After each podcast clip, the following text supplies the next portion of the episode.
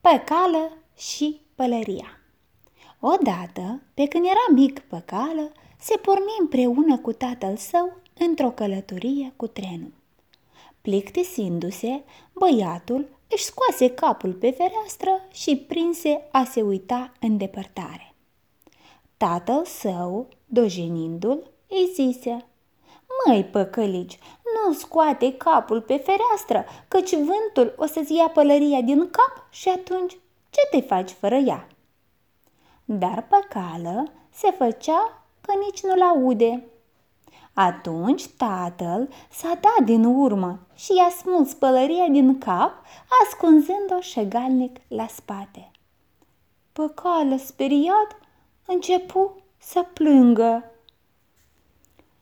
Vezi ce ai pățit dacă nu m-ai ascultat?" se prefăcu supărat tatăl. Apoi, ca să-l mai liniștească, zise, Nu mai plânge atâta, că eu acuși voi fluiera odată și pălăria va veni înapoi. Spunând acestea, tata fluieră scurt, scoțând între timp pălăria de la spate și punându-i-o lui păcală pe cap. Băiatului nu-i venea să-și creadă ochilor de cele întâmplate. Interesant, își zise el în sinea sa și vrând să mai vadă încă o dată minunea, înhăță pălăria tatălui său și o aruncă pe geam.